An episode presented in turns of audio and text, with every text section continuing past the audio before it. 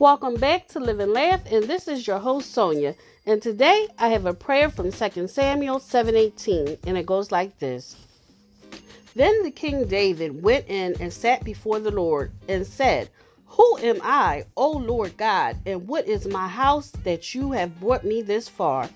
Father, I come before you today to thank you for every blessing you have given me and my house. My heart is full of thanksgiving and my gratitude because, like David, I am full of wonder and happy amazement at all the good things you have done for me. Who am I that you would so freely pour out your grace and mercy and loving kindness? Who am I that you would continue to provide all my needs and more? Who am I that you would give me such a beautiful family to raise up in your ways? All the praise and glory goes to you for only you could bring us this far. In Jesus' name I pray, amen.